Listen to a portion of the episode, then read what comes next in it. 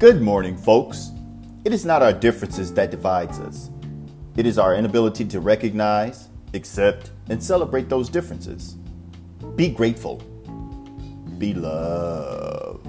Step out of your comfort zone and have a great weekend.